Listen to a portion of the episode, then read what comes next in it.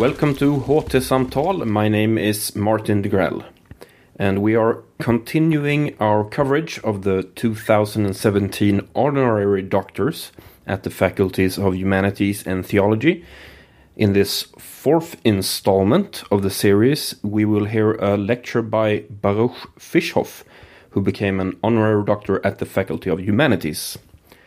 Baruch Fischhoff is Howard Heinz University professor at the Institute for Politics and Strategy and the Department of Engineering and Public Policy at Carnegie Mellon University in Pittsburgh.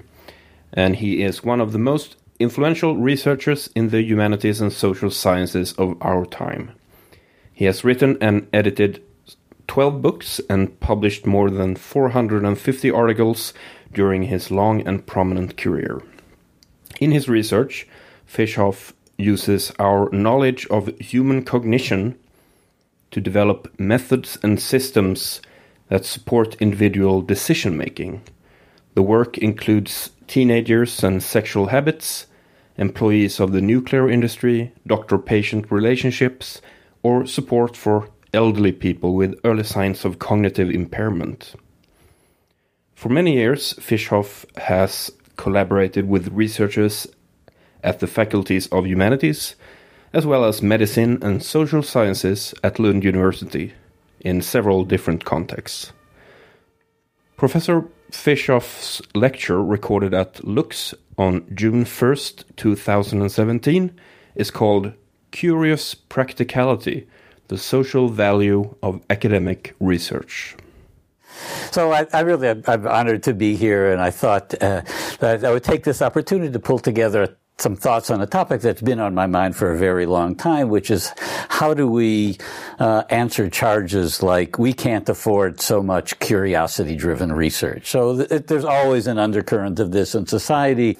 Perhaps we have, there, people tell us there's a revolt against the elites uh, that's going on now. So this is particularly acute, but it's nothing new. So Americans of a certain age will recognize Sen- Senator William Proxmire, who in the, uh, starting every month, starting in, in March of 1975, administered a Golden Fleece Award. The Golden Fleece is an honorary society, a heraldic honorary society, and fleece in kind of fancy English is to steal. So that was the nice turn of phrase. And he had every year he attacked something. Was, every month he attacked something. Often it was science. So here would be here's a headline I found online: Golden Fleece Award goes to a study showing that pot and scuba diving don't mix. And um, and here's his first first three. They were often research, often social psychology, partly because social psychologists have a penchant for cute titles, which make them kind of sitting sitting ducks. So the first one was important research project by Elaine Hatfield squandering $84,000 to try to find out why people fall in love. And his justification was, I object to this because no one, not even the National Science Foundation, can argue that falling in love is a science. I'm also against it because I don't want the answer. I believe that 200 million other Americans want to leave some things in life uh, a mystery. And right on top of the things that we don't want to know is why a man falls in love with a woman and vice, vice versa. So, so you, one could dismiss Senator Proxmire as, as just a another Yahoo, but here's another one of his awards. He hits uh, Reagan inaugural spree and he complained to President Reagan's uh, second inauguration wasted uh, wasted fifteen million dollars. It turns out in American history, he took the seat that was vacated by Senator Joe McCarthy, who was an infamous red baiter in the United States, had the record for for the longest. He answered 10,000 consecutive roll call votes, five, five times more than anybody else did. So there's a serious individual for whom somehow or other out what, what we in a sense do didn't, uh, didn't resonate. So we hear these attacks all, all, all the, all the time. A kind of defensive response to that is, well, we're going to do more vocational, more vocational training, or we're going to demonstrate our ability to commercialize our work through public-private partnerships. Oh, we'll make economic claims that our students who go to the, the research universities with curiosity driven research, they make more, they make more money, or there is a return on investment in society for, for, for this. And there, there are people who've taken these arguments very seriously. So my, my former colleague Wes Cohen and, uh, and Dan, Dan Levinthal have a theory of, uh, an economic theory of absorptive capacity that demonstrated that firms that invest in, in effect, curiosity-driven R&D make more money even if they never have a patent and never have a new invention because they stay current with the literature, they attract better people, and it somehow somehow works for them. The problem with these uh, these sort of utilitarian arguments is that first of all they open the door to cheap attacks. Bullies can tell when you're afraid, and these they can sense the fear that, that underlies these arguments. The, the, the, claims are often, often tenuous. There are people who argue that it's actually the people who come to the select university, the people you meet when you go to a select university who make the money for you, not the professors who are kind of, uh, you know, who host you while you make your uh, professional, uh, professional networks. And if we're just commercializing what we've got, then we're eroding the intellectual cap, our seed corn, if you will, that, that we need to keep us, keep us going. And moreover, Moreover, it denies the legitimacy and the beauty of curiosity driven, driven research. So we may win the battle, but we're certainly losing the war by, by ceding there. So how, what kind of argument could you make that uh, that our hope not a specious argument what kind of argument could you make that that our uh, curiosity driven research actually brings value to society? So in in social change organizations in the United States I don't know about other parts of the world they like to guide themselves what they call a, a theory of change. It's not a theory in a testable sense but it's a set of propositions in some kind of logical order that kind of make make sense. So I'm, I'm going to offer a theory of change for to specify the conditions under which curiosity driven research makes the world a better place and, and that we can demonstrate our commitment to creating those conditions. So here's my theory of change for, uh, our, our enterprise. So curiosity driven research can create social value if it both meets disciplinary standards and transcends them by collaborating on practical problems that demand expertise from multiple disciplines. So if we do that, then we will demonstrate our, our, our, worth.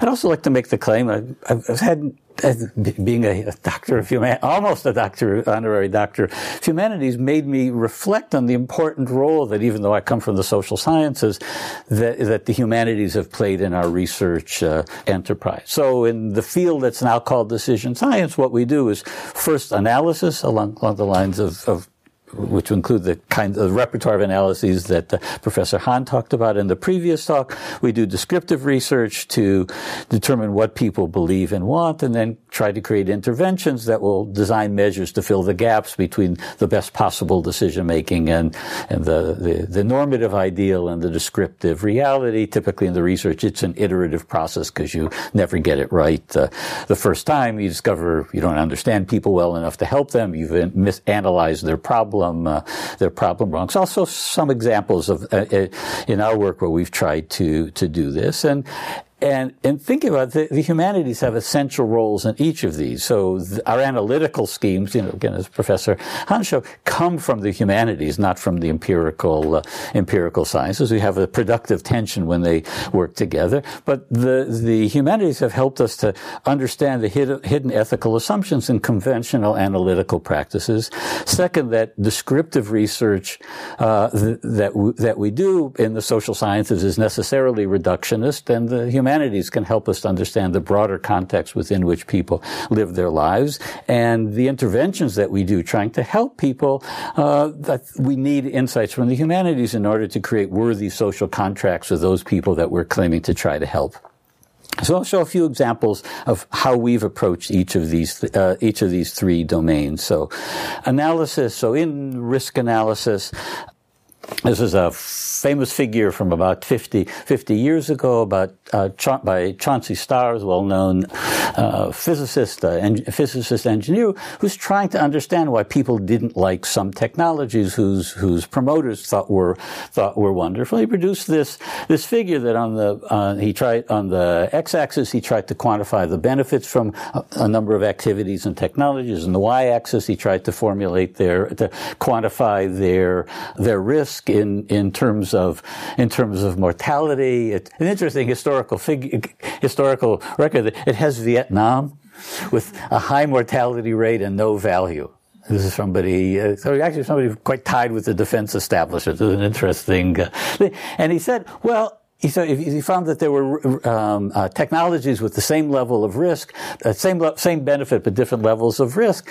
And he said, what distinguishes them was he said, well, those, the people will tolerate more risk from val- voluntary uh, technologies and from involuntary ones. So the easiest example would be that we tolerate more risk from general or aviation, people private fly private planes than we do from commercial aviations where other people uh, follow this. So as we got into the, this field on our own, we realized that there were different conventions in in different areas. There were some people who quantified risk in terms of probability of pre- premature death, as as did, and and there are other people who looked at expected life year life years lost. So. If you think about it, your choice of a metric depends on whether a death is a death or one values deaths of young people more. So the men and some women killed in Vietnam in the American forces, not to mention the Vietnam, Vietnamese, you lost a lot of life years. Those were different. You, if you chose to look at lost life years, you weighted them more than you did people who died of you know, chronic disease, of, uh, of degenerative diseases, of, of, of aging. But then as we got into, there was a book, a 1976 book by a, by a bioethicist named, named William Lowrance, who had looked more deeply at the assumptions of this kind of kind of analysis and said, well, there's not just voluntariness isn't the only thing that distinguishes these different risks, uh, and and that you might want to distinguish when you're evaluating evaluating risk. You might want to know whether the whether the uh, the consequences are deter- the risks are distributed equitably, whether they kill people all, the same number of people all at once or, or, or one at a time, how well they're understood, whether they feel controllable, whether they evoke a visceral feeling of dread in people, whether they're born by current generations or future generations, and do you want to discount those few, those, uh, those, those future lives? So Paul Slovic, Sarah Lichtenstein, and I, who, who, some, some of you know, spent some time trying to figure out what were these dimensions of, uh, of, of, of, risk. And, and uh, I won't go into the details here, but we found that there were certain dimensions of risk that have turned out to be fairly, fairly general that seem to underlie how people judge activities and, and technologies.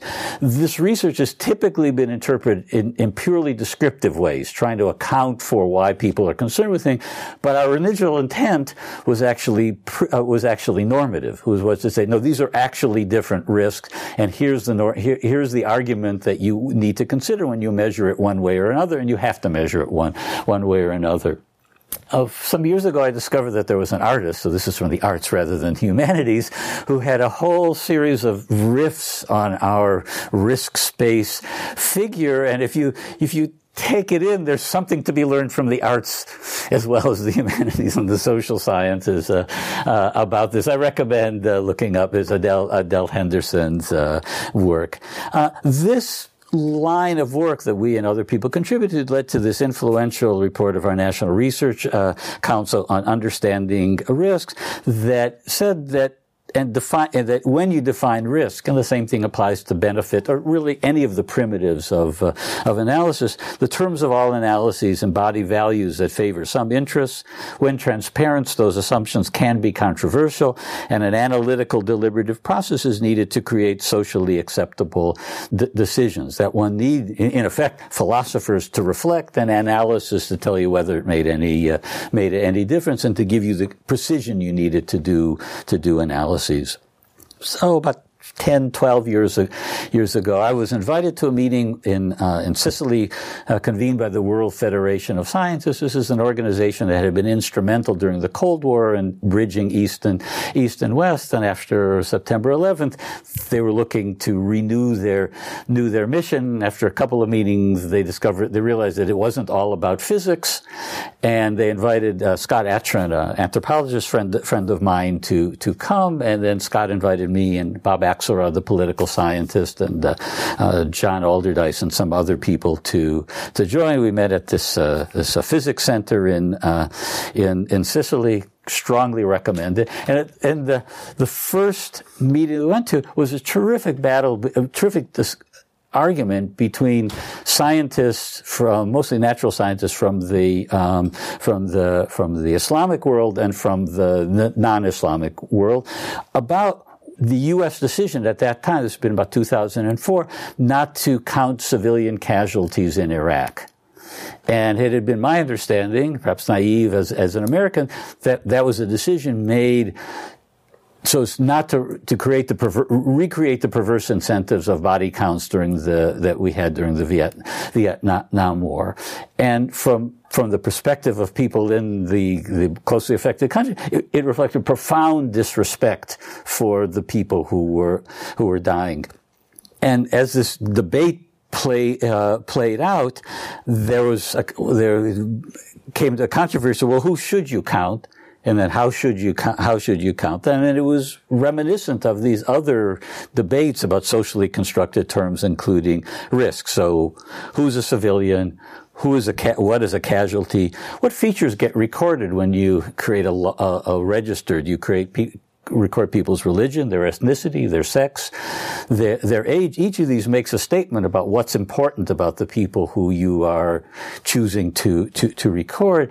I came home and I, I was on a project with a, a forensic uh, pathologist named Victor, Victor Weedn. He said, Oh, you ought to look at the, the, the U.S. standard certificate of death as a socially constructed uh, constructed document. So in this document, we list sex, pregnancy, race, tobacco use, and whether somebody died of chemical or biological terrorism. We do not list whether they were homeless, what their citizenship was, whether they had diabetes, whether they had health health insurance, what kind of social support that they they had. So that's an expression of what it is that we we value and what it is that we're capable of producing evidence about when we look look back at those those records. So I wrote a, a, a, paper of this with along with Scott and our, our son Noam, who did all the data analysis for it. And about five or six years ago, we held a, a conference on on counting casualties, where we I discovered with my, with uh, uh, my, my, colleagues uh,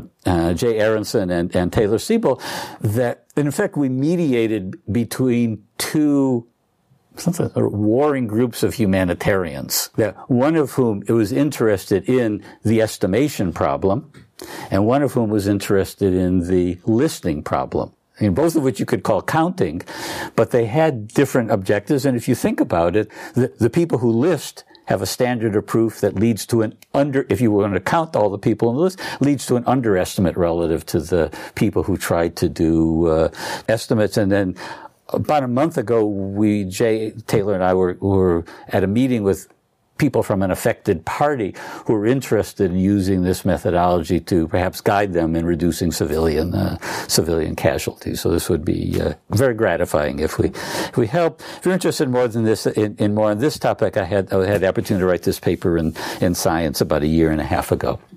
So here's an attempt to in each of these cases we had some problem we brought together people from different different different disciplines and we and the analysis was informed by either our, our, amateurish work and the humanitarians are actually having in the humanities are actually having uh, having expertise.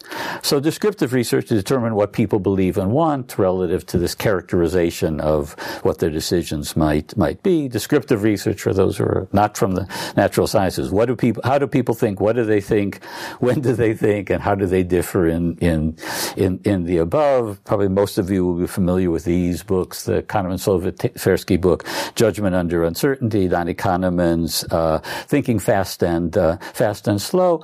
And you may also be familiar with books like this, or somewhat analogous to the books that, that you showed, which are the popularizations of this of, of, of this research. So these popularizations, by and large, well, to most of them, well, particularly the examples here, they get the science right, but the subtext of the science is that this is a that this is a science of other people's frailties. So it's a powerful, I think arguably anti-democratic meme where, and where incentives may be perverse in that if you could say, well, if somebody does something that doesn't look quite right, if you haven't done your analysis uh, rigorously of the decision that they're facing, it puts you in a position of, you know, knowing what's wrong with them, and which is always uh, ego, which can be ego enhancing, and people in a position for running to to run their their lives if we would follow our own discipline, we would do a formal analysis of any decision before we rush to judgment. So I've, I've helped to organize uh, uh, two, now, now three Sackler colloquia for, on, on the science of science communication for our National Academy of Sciences. And I asked for our first speaker of our first meeting to Detlof von Winterfeldt, who's another behavioral decision re- uh, re- research person, to give a talk because I thought Detlof would do a good job. And he, he, he talked about two decisions, a complicated one on uh, air quality in, in, in California, regulating air quality in California, and this very simple one about his own family, he, a decision that he and his wife made about what to do while she was pregnant and their baby was in breech position. And he did this with their permission. This is this is in PNAS, so this is I'm not revealing any family secrets. And he said his daughter was 26 and fine by the time of this uh, of this meeting, so release any reduce any any tension.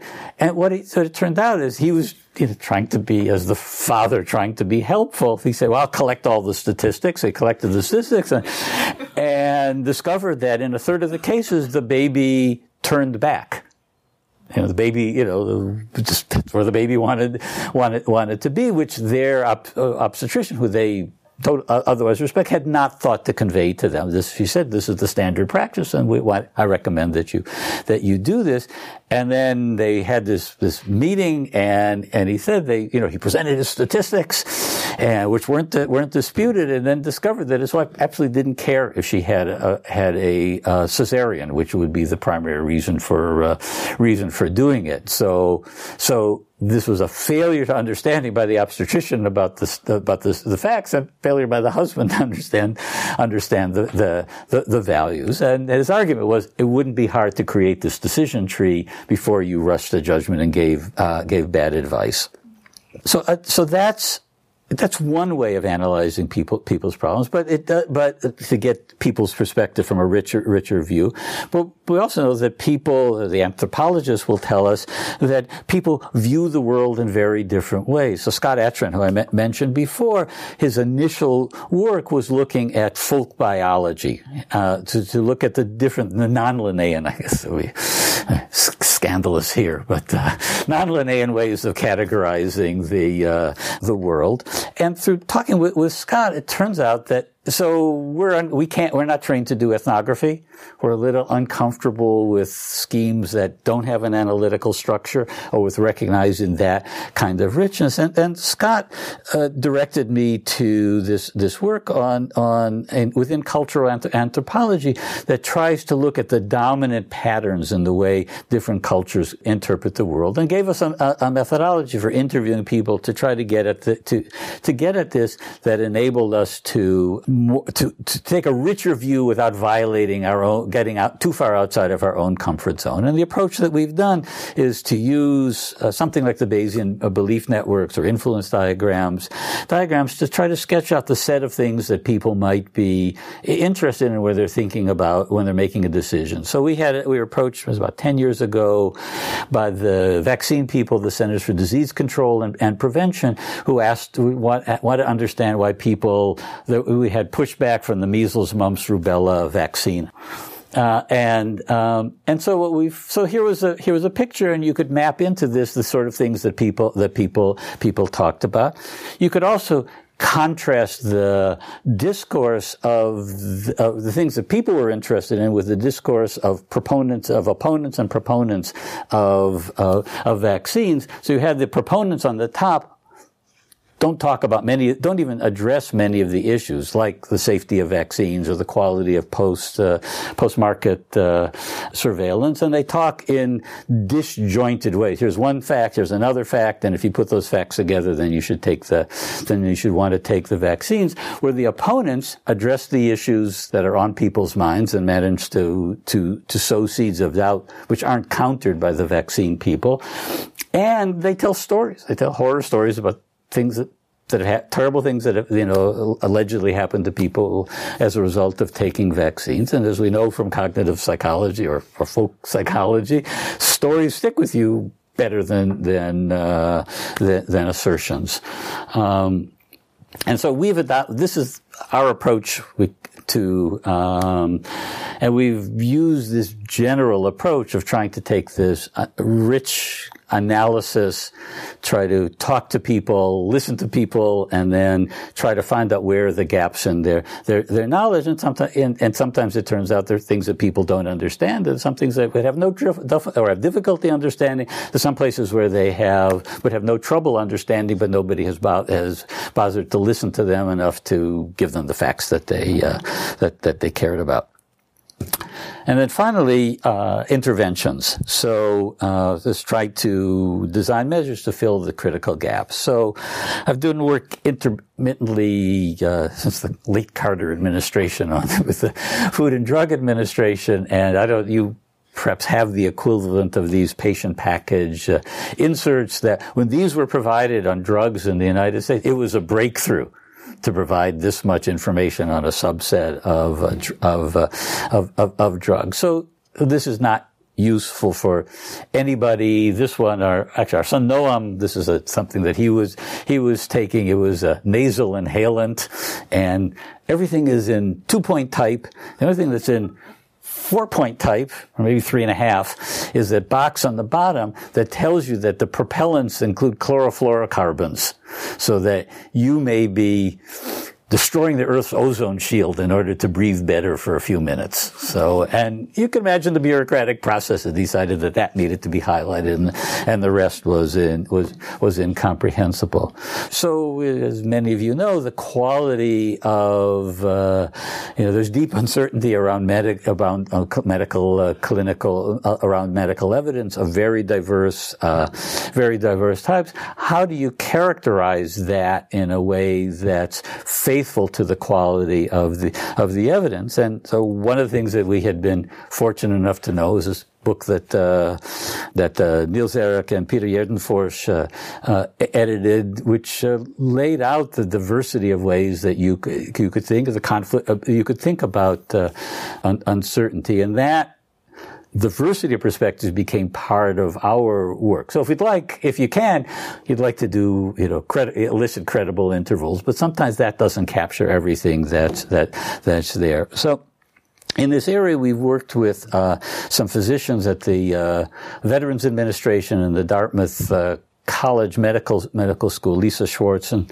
and Steve Woloshin, who have developed and have been promoting for for almost 20 years a drug fact box that's meant to make the information that that people would need in quantitative terms accessible to, uh, to, to physicians who often can't find it as well as to patients or the people who are trying to to help them. And and one of the things that Stephen Lisa with a little help from us um, uh, struggled with was how to talk about the quality of the of, of the evidence. So this is if it just it's too small small to see, but it has the the benefits. This is of a sleeping pill at the top. It tells you quantifies how fast people fall asleep and how much longer they uh, they, they, sleep with the drug and with placebo. Those are the two the two columns, and the and the risks are. Um, are, are in the bottom. At that point, they were doing this. There was an argument that you that you about whether you should prevent, present relative frequencies or probabilities. So they presented it both, so that nobody would fight with them. then they did some subsequent studies and discovered that probabilities work better. So they've uh, they simplified the display. And then under the magenta Lunesta uh, study findings, they have they have the that the they we came up with to explain uncertainty. So, so here's an expression of uncertainty. So 788 healthy adults with insomnia for at least a month, sleeping less than 6.5 hours per night and or taking more than 30 minutes to fall asleep were given Lunesta or a sugar pill nightly for six months. And those estimates of risks and benefits were based on this, this sample. So there's no attempt to put quantitative estimates, but if you, the more you know about science or the more you know about clinical trials, the more you can get out of it. So if you think, if you have those intuitions, you could say, gee, they only looked at 788 adults, rare side effects they can't, they can't, uh, find. They're healthy adults, they probably don't, they probably didn't capture drug-drug, uh, uh, They only gave it to, gave it for, for, uh, you know, for, for six, six months. So that, that may give you the feeling that you need in order to decide whether this evidence is good enough for you to, to decide whether or not to take uh, take Lunesta. One of the things that Steve and Lisa have found, they have a number uh, that contrary to the to the uh, people are incompetent mean that you can present these drug fact boxes to a representative sample of Americans, ask them to find particular the kind of information that a somebody who might take a drug would want to find, and they and they I don't know two thirds, three quarters of them can uh, can can do it. So if you do good design on the communication, good design both in the sense of being relevant to people's needs, not having a lot of extraneous information, getting it formatted, doing a lot of, lot, a lot of testing, that people are more numerate than, than, than, than tests of numeracy or science literacy would lead you to, to think. So another thing, so I, our Food and Drug Administration has a risk communication advisory committee that I got to chair for its first uh, first few years, and as part of that effort, I was seconded to a uh, another effort to communicate better what the decisions were that FDA was was making, and then about four or five years, well, years ago, FDA adopted this proposal that we have now that they that they're moving through through their their regular is the standard way that they're they're they're making decisions. So if you it doesn't replace the reports that FDA have, which have tons of information hidden in plain sight, and but it does offer this this summary, which seems to have gained acceptance with its staff. That is that is very committed to the details and to the quality of their of, of, of, their work. And with the pharmaceutical industry which wants some better indication of where people are going and with patient groups that are want that also want to know what FDA is uh, is up to. So this is this is what we what we did. It looks sometimes ridiculously simple but it was I think it was informed by the kinds of process that this that the, this community is capable of of, of of, producing. So we had five things that uh, FDA wanted to make it clear that it considered in its decisions. It wanted to know, and, and it wanted people to know what it considered the condition to be what were the current treatment options, the benefit, the risk, and its risk management plans. That's what it, if it were if a drug were approved, this is what it would do afterwards, and then a then a narrative uh, summary. The analysis of the condition came up because in our I had the opportunity to work with about a dozen FDA review committees that they. Um, they realized that, that, that we started with some drugs where the decisions had been reversed and so one of them was with a, uh, a drug for refractory uh, uh, multiple sclerosis that in the clinical trial killed one person in a thousand in a particularly nasty way. And FDA hadn't approved it, and people from the patient community had come back to it and say, people who are that, some of the people who are that sick will be willing to take that risk. And it just it hadn't something that FDA, you know, I think they're very conscientious people. That hadn't occurred to them. Second one, second drug we looked at was one for a kind of refractory kind of constipation that's associated with irritable bowel syndrome.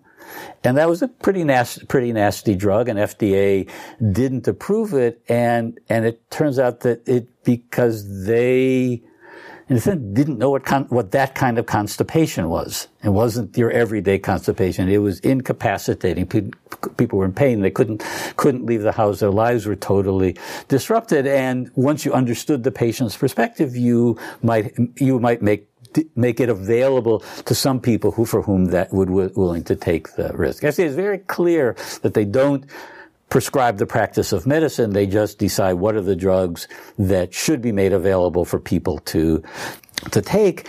And where they were, they, they were, I think some are stumbling in making the basis of those decisions clear so that people can make informed decisions that take advantage of their, of their staff work. And then we also distinguish between, uh, their reading of the evidence, between evidence and uncertainties and what they call re- conclusions and reasons. And the evidence uncertainty, we wanted to have uncertainties there because we discovered in these interviews that a lot of the FDA staff felt it was a failure if they couldn't tell what exactly was going on. And it just wasn't intuitive to them that, and, it, and perhaps have something to do with their own internal uh, internal social social dynamics. That this that actually understanding uncertainty was a vital part of their expertise, and people needed to needed to know that. We also had some sense that would every the people were everybody they're specialists and somebody knows pharmacokinetics somebody knows statistics somebody knows something else but once they get into it they've got a strong opinion about whether or not the drug should be approved so what we said is that and there's reason to think that that might color their interpret their interpretation of the evidence and uh, expression of uncertainty. We say so tell us what you think we should do ultimately, that's the signatory authority's responsibility to, to, to decide that. But you tell us that because you may have insights that are important to, to push up the the uh, up, up the chain up up the chain of command. And also, we didn't want you to be contaminating your evaluation of the, the scientific judgment with the political uh, political judgment. So it has these. Uh, properties recognizes that science or policy judgments are in all analyses, quantifies the quantifiable without ignoring other uh, other concerns. It highlights ethical and political trade-offs rather than bearing them in a in a metric. There's been strong pressure from the industry to quantify everything in quality adjusted life years, which uh, FDA believes is wrong. I, if they believe, and I agree, is the wrong way to to do this. So we sort of supported. Uh, um, supported that, and then it provided information for to to track individual drugs and then to come up with more coherent uh, policies. Something that FDA is continuing to do is to is to listen to patients. So Sara Eggers, one of my former PhD students, been working in the in the in the policy shop, and every quarter they go out and listen to people they listen to like advocates and pharmaceutical people, but, but mostly listen to patients who are not necessarily represented by the advocacy or, or, or organizations to see what they think about difficult situations. So here's one on chronic fatigue uh, syndrome. There's another one on uh, uh, sickle cell disease. Very moving. These are all archived uh, online, and they've been that they've been structured again in a way that draw on this basic field well enough that that they're advocacy organizations who want to take over the model, and FDA is trying to come up with a way of them uh, of them doing it. So, my theory of change for was that the curiosity-driven research can create social value if it both meets disciplinary standards and transcends them by collaborating on practical problems that demand expertise from multiple disciplines. And in that pursuit, the humanities have uh, an essential orienting role, and it would be your judgment whether we met these criteria in these these examples. And anyway, that was our implicit uh, aspiration. So thinking in practical terms, they'll do what uh, the business schools might call an opportunity analysis. I think they would call it that. So asking, oh, when are such collaborations needed? And then what does it take to make them happen.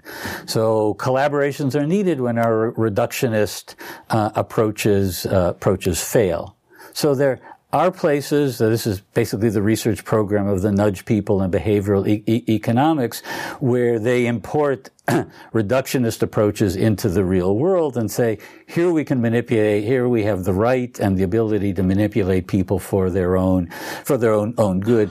They would arguably do a better job if they listen to their patient population, been some colossal failures of behavioral economics interventions, practical failures, not to mention et- ethical ones. They would do a better job if they listened to psychologists instead of trying to reinvent psychology, because many of their interventions, to my taste, are really ham-handed.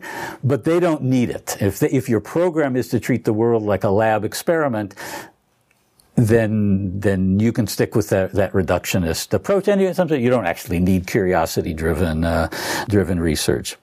So one way of thinking about when reductionist uh, approaches fail is, fail uh, are, are, inadequate, I would attribute to Herb Simon, who many of many of you would would know. And, and one way, this is sort of the way I teach it, that uh, is that Herb said, well, our, our rational calculus, we list our options, we look at the outcomes we're interested in, look at the probability that each out- outcome will give us each each option will give us each outcome. We calculate the expected utility and we go from there. But sometimes the, the matrix is poorly defined or it's so large that we can't, can't do it. There are two, Herb uh, uh, pointed to two options for doing this. One he called the names changed somewhat, but at one point they were called bounded rationality and the other satisficing. Bounded rationality says, well, let's be rational about a subset of the, subset of the issues and satisficing, well, let's consider everything, but consider non-rational or imperfect uh, decisions. So here would be a form of bounded rationality. We only look at three options and we look at their they invest our resources in looking at a subset of their outcomes. Or you could say, well, really, there's some outcomes that are really critical to us. We're going to look at a lot of, uh, of options. Your ability to do this requires holistic, heuristic knowledge of how to simplify the, the, the, the, the, the problem. So in a sense, it requires a, some, a non-reductionist perspective from which arguably the humanities are the source of that information rather than the sciences.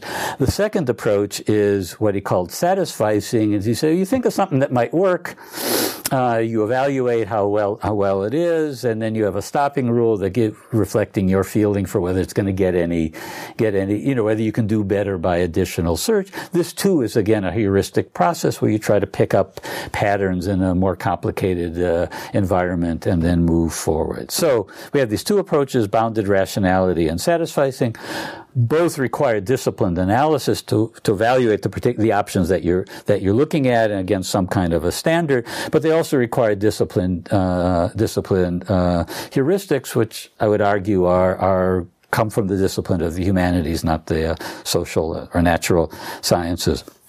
Second question, when are collaborations possible? I think they're possible when you get the incentives right, to borrow from the Economist, and where you have sustained interaction so that people actually get to know uh, one another. So the proper incentives, I would argue, are to, you want people who will publish in the top places and be able to demonstrate their uh, usefulness. So these are hard, these are challenging conditions for most of our academic institutions to, to generate. And the best examples I have are mostly not in, in the curiosity driven parts of the universities.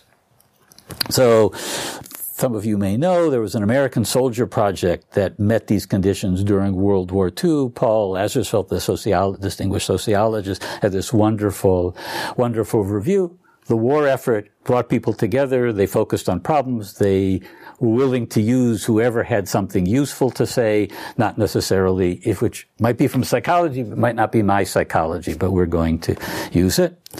There are here and there, there are independent research institutes. The Bureau of Applied Social Research that Lazarsfeld had in Vienna was an example of, of this and then re- replicated at Columbia. Uh, Paul Slovic, Sarah Lichtenstein, Niels Eric, and I, and other people were at this little institute upstairs from a bank in Eugene, Oregon, where somehow or other we created uh, uh, this environment. Uh, my engineering department, although not my former social science department, has people with joint appointments that require that meets this standard by having people having to publish in their in their re, in their research field, but also work together in uh, work together in projects. Schools of public health are often a, a, a kind of institu- institutionalization of people who are paid to do to do to do both, and there, arguably, one might want to bring that there's a limit to their theoretical, typically to the theoretical interest, but they're perhaps closer than any of our standing, you know, than many of our standing uh, universities. Some schools of engineering, you know, uh, allow that. Pretty rare in social science that where the curiosity-driven research is combined with the with the, the pressure for um, for collaboration. And my, my final example is a place I got to spend a year at. This is the, the late Medical Research Council Applied Psychology Unit at, uh, at Cambridge. It still continued in a, somewhat different, different mission.